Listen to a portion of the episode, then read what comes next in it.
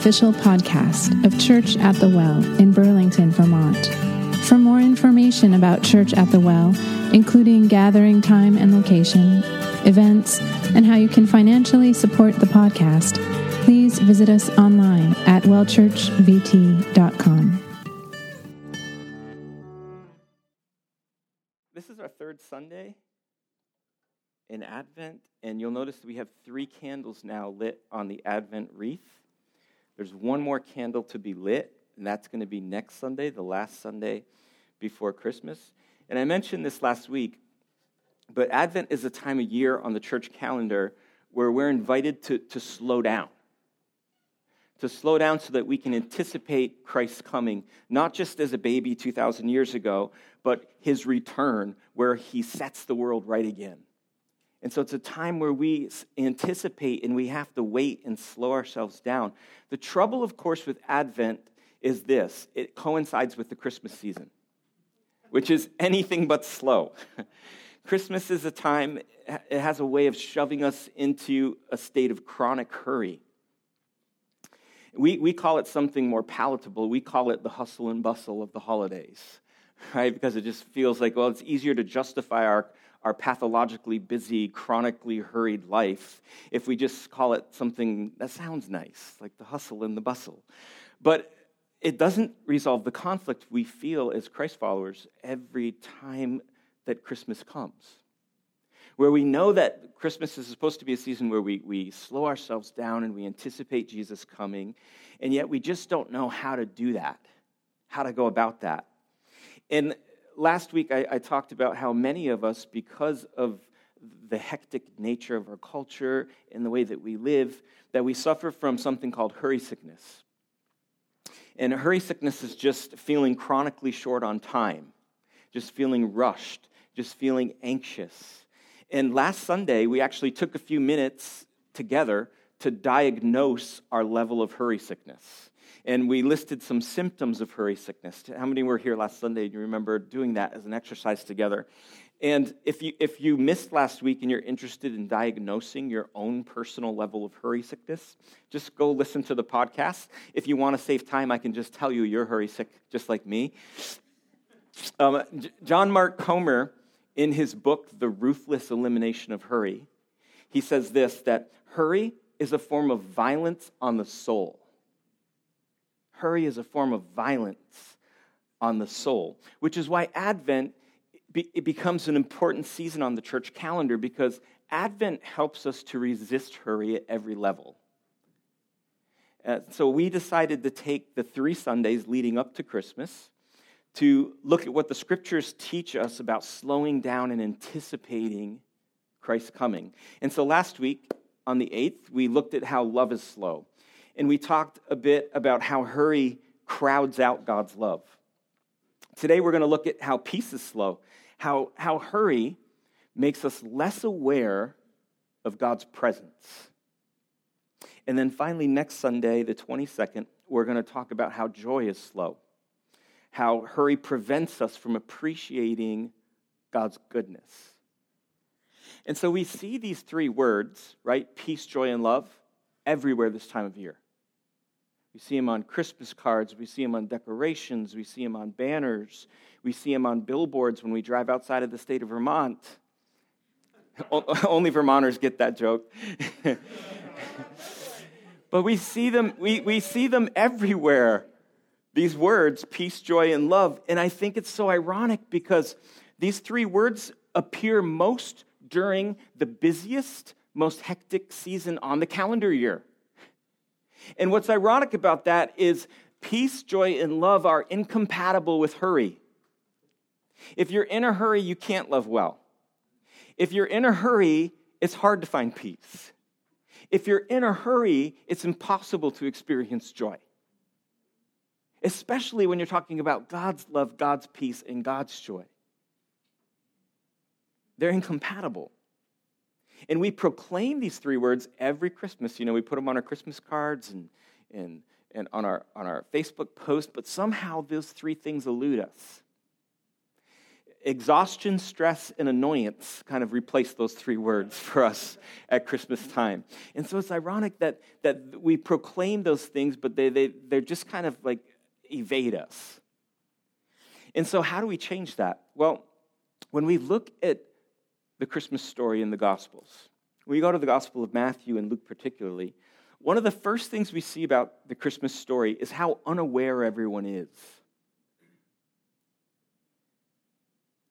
That God took on flesh and came to earth, the biggest event in the history of creation. And yet, hardly anybody takes notice of it. Isn't that strange?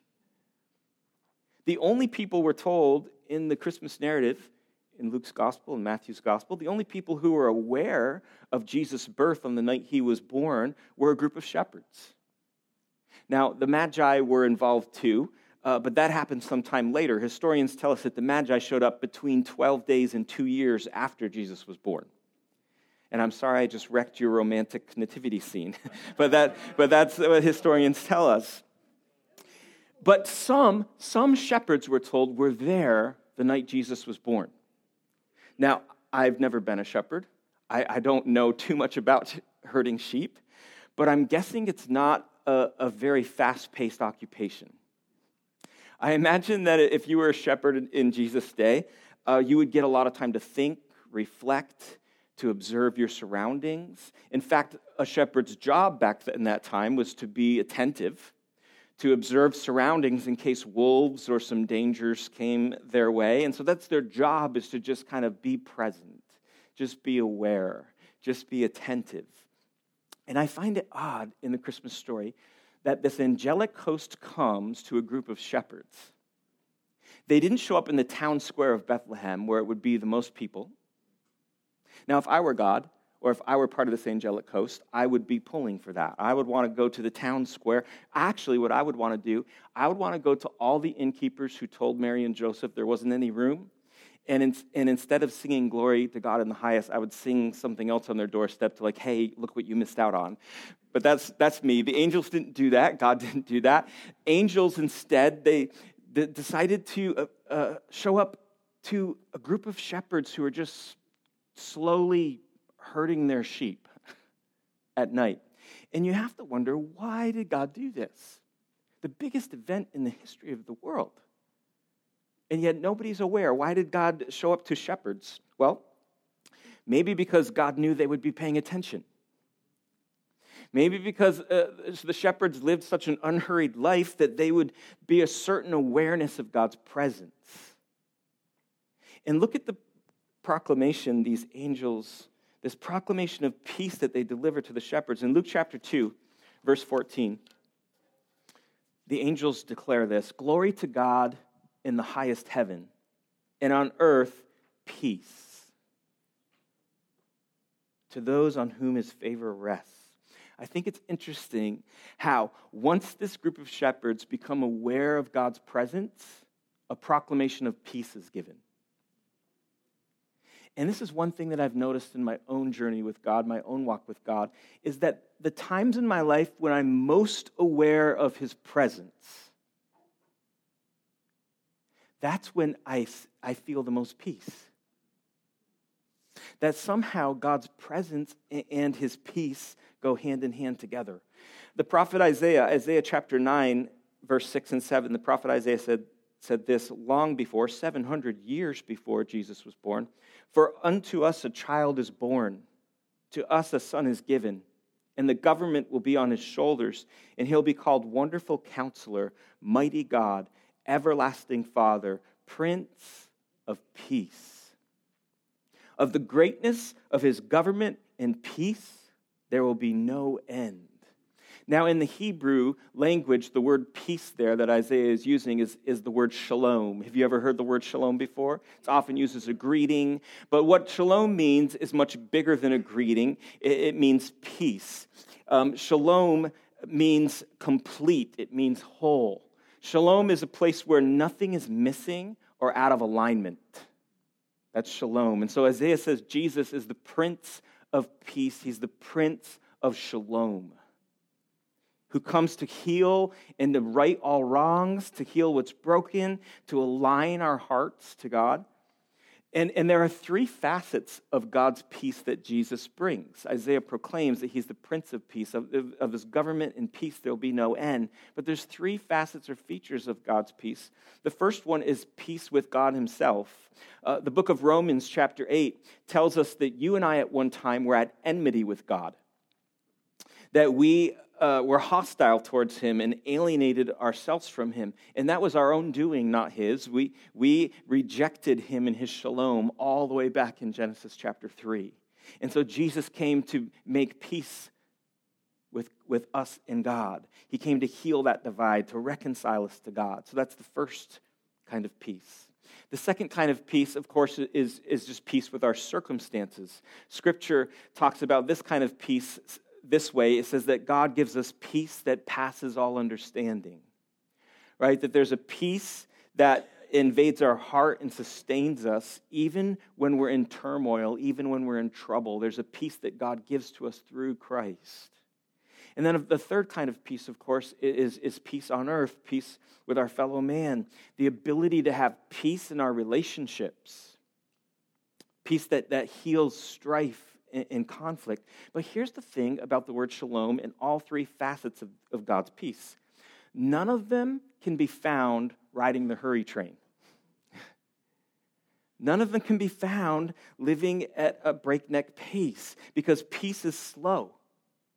Peace requires us to, to slow down enough to become aware of Emmanuel, God with us. Peace requires a pace. Now, the scriptures teach us that God is omnipresent, and that just means he's, he's everywhere.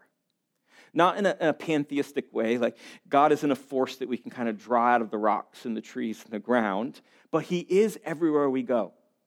He's omnipresent. And so if we're unaware of his presence, then the problem lies with us and not with him. Does that make sense? See, we're less aware of God's presence and peace when we're hurried.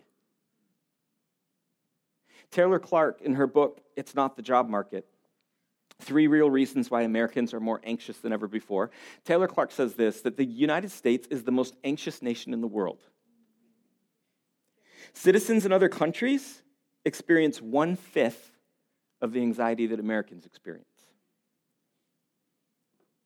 In fact, she goes on in her book to say when immigrants come to America, they become just as anxious as we are. The National Institute of Mental Health says that this year, over fifty million Americans will experience a panic attack, phobia, or anxiety disorder. That's one out of six of us. I'll tell you a story of about three years ago. I was going through a season in my life where I was incredibly anxious. And I remember telling the leaders of our church, like, man, I'm just dealing with so much anxiety. Has anybody here ever dealt with anxiety before? And and there, you, if, if you've dealt with anxiety, you know it, it kind of comes and goes and it swells, and but it's always just kind of like there's a low grade of it in your life. But at this season, about three years ago, there was a lot of it in my life. I was just feeling overwhelmed all the time. I was waking up every night in the middle of the night with a hundred things in my mind. You ever had that happen? And you can't go back to sleep and you toss and turn. And I just remember feeling uh, incredibly um burned out, overwhelmed, anxious about every little thing. Big things too, but little things made me anxious. And I didn't feel like I had any space in my life to address it, which is problematic because I'm a pastor, right? But there would be times even on Sundays I would get up here to preach and just like anxiety, like, am I going to remember what I wanted to share? And is everything going to go okay? And what if somebody throws something at me? I just have anxious about everything. And, and I said to myself, you know what? I don't have any space right now, but I need to get alone with God. I need to become attentive toward him. But what happens, maybe this happens with you, but it happens with me, I get most anxious when all the margin in my life gets filled up with stuff. And I don't have any time to be present and attentive and aware of God's presence. And so I told myself the next time I wake up in the middle of the night, I'm going to go sit out in the living room and just have some a moment with God. And sure enough, that night, one o'clock in the morning, I wake up, a thousand things are on my mind. I said, I'm prepared for this. I've already planned for this. I go out into our living room, turn one little light on. It's nice and dim. All my kids, I have four children and, and my wife and my dog who are all asleep. I thought, but this is great. There's no distractions. I'm just going to sit here and just be with God. And I sat down and closed my eyes. And, and no joke, within just a couple minutes, I start crying. And eventually that That crying turns into a sobbing, but it's one of those silent sobs because I don't want to wake up my family. Do you ever silent sob before? Your whole body's like shaking and you're and you're sobbing. And and all of these emotions, like all of this worry, this strife, anxiety just kind of came up because it finally had a place to come. And what I did is I just started talking to God about it. And I just laid down on the living room floor, and there was a, a scripture verse that came to mind from Matthew chapter eleven, where Jesus says, "Come to me, all you who are weary and heavy burdened, and I'll give you rest." And I just started to meditate on that scripture. And I just stayed there. And it turned into two hours. And I would love to tell you that from that moment on, I've never had any anxiety. That's not the case. It wasn't a silver bullet. But I did find God's peace that night. I did remember, oh yeah, I have to be attentive to God's presence for him to declare peace over my soul. I have to be aware of his presence. See, I, I know this, that anxiety can be quite complex and quite complicated, um, and there are a lot of valid approaches to treating it. But what if slowing down and becoming intentionally aware of God's presence provides us with more peace than we realize?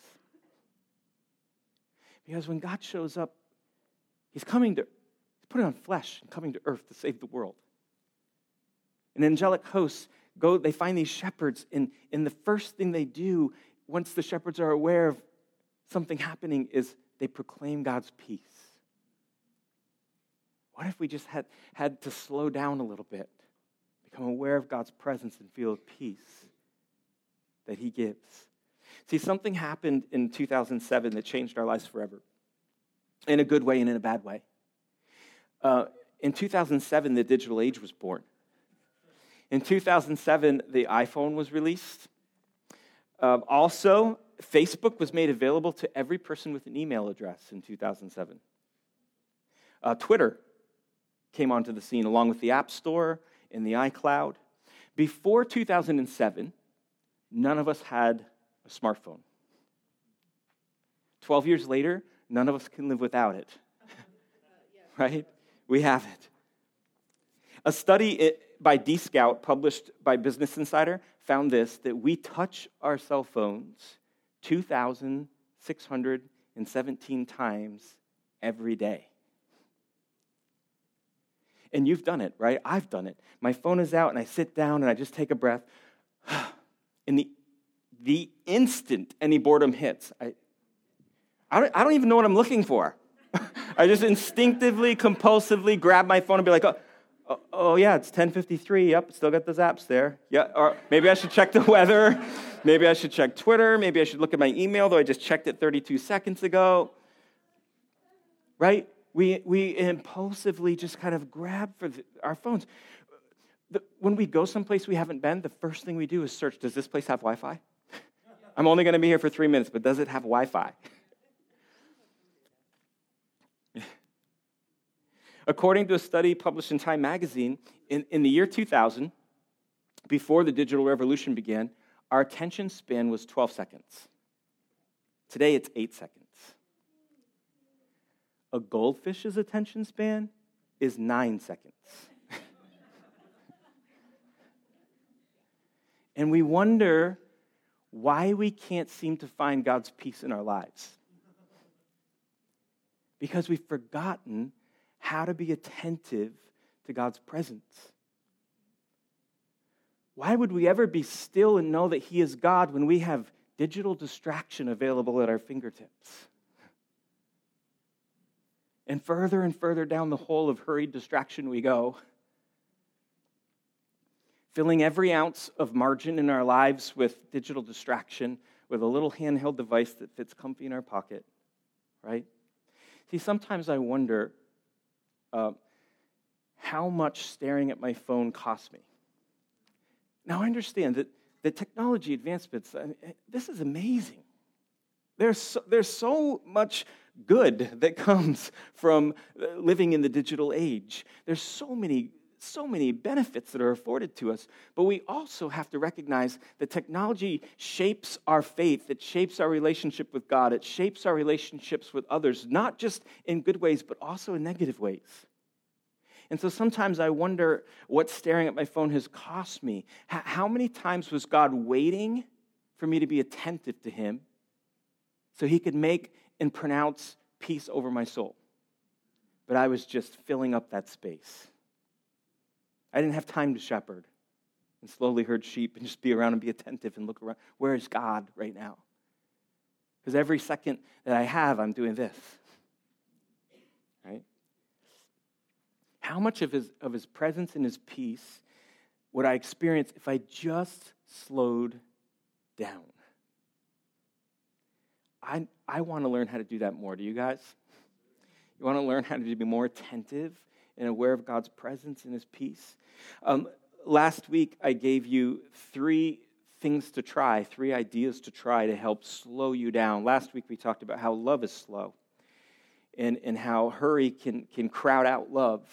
And I gave you three kind of things to try um, to, to slow down so that you could love others well and love God well. How many of you stood in the longest line at the store last week? A, a few, a few of you did, and you're still here. Christmas miracle, you made it. You you survived. Um, another thing I told you last week is have, find find someone to have a meal with and chew your food. Eat slow and just relate to them, because love is slow. And then the third thing I asked you to do was was when you're talking with someone face to face and your phone is chirping, don't pull it out and allow it to interrupt the person who's standing in front of you, right? Because love is slow. How did you guys do last week? There's a few people who did good. That's awesome. Can I give you three more things to try? Peace is slow, right? Not just love is slow, but peace is slow. Let me give you three more things to try. Now, this first one's a doozy, okay? So just be prepared for it. Make your smartphone dumb again for an entire day. Let me tell you what I mean by that. Only use your phone for talking and texting for a whole day. Take, take away any digital distraction for an entire day. And that might mean that you have to disable your web browser. It might be you have to delete all your notifications, your, you know, your Facebook, your Twitter notifications, your news alerts. Maybe what you'll have to do is consolidate all your apps into those tiny boxes to clear your home screen. So when you compulsively reach for your phone, be like, oh, it's blank, there's nothing there. Oh, yeah, that's right, I'm not supposed to touch that right now. I don't know what you'll have to do, but figure, figure out what you'll have to do and try to survive one day. And be attentive to how it affects your peace. Be attentive to how it impacts your awareness of God's presence. Pay attention to that. All right, that's the first one. Some of you are like, check, I'm not doing that one. Get to the, give me one I can do. All right, here's, here's another one that you can try. Schedule five minutes of silence this week. And you're thinking, that sounds doable. That sounds easy. No, it is not. Sitting silently for five minutes is not something that we're accustomed to. It, it sounds easy, but it is not. Um, here's what will likely happen when you do it. At first, and, and it, one of the reasons it's hard is you can't find a place that is silent for five minutes. You have to find a place that's quiet for five minutes. Maybe you do what I did. You wake up in the middle of the night and you just find a silent space. Well, here's what will happen when, when you do that, most likely. First, you'll feel restless because we're not used to sitting still and silent.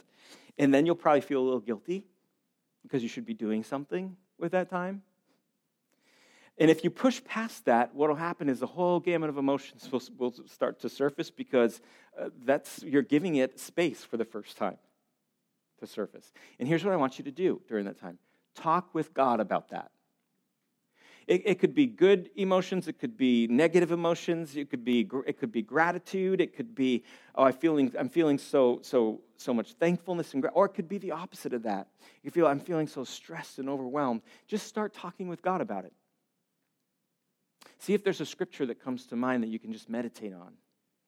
Take five minutes of silence and schedule it out this week. Okay, you ready for the last one? I saved the hardest one for last.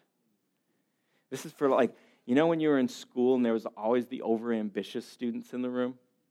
They give homework and they do like twice that homework. Right? This is for this is for th- those people. For an entire week, drive the speed limit. Listen, not seven miles over the speed limit, because that's what you can get away with. Drive the actual speed limit. See, here's here's why I'm going to ask you to do this. Here's why I'm going to ask you to do this. Because, let me ask you, let me tell you why I want to ask you to do this. I think one of the ways we measure God's peace in our life is to pay attention to how we are behind the wheel on a road. You might be, you might be here, and you're like, Adam, this is a great sermon series about hurry sickness, but I'm not hurry sick, I have plenty of peace. And then you get behind your car, and it's like a demon. You're like mad at everybody, like, why is that person going so slow? Put on your signal light, you idiot. Honking, we're flipping people off, we're cursing under our breath. But you're but but but we tell ourselves, we tell ourselves, oh, I, I'm totally peaceful. I have no hurry in my soul. and, and the moment we climb into our car, we're in a hurry. Some of us can't even remember ever being peaceful behind the wheel of a vehicle. Because the minute we climb in, we're in a hurry to get to the next place, even if we have no place to go. We got, we don't have any time constraints. Something happens to us as soon as we get into our car. Oh man, like I gotta get there. Let me say it this way: when we drive the speed limit, we realize our own limits. We remember that we too have limitations. That our Our, our bodies, our souls, our spirits are not designed to be revved up, racing from one day to the next. They're not. And so the next time you get in your vehicle, ask God to slow you down when you climb into your car. Ask Him, God, make me aware of your presence and your peace. Just try it.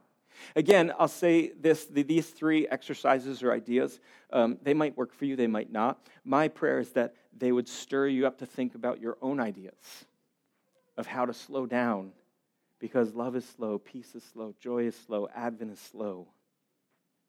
And so can I pray for us? Okay, let's pray.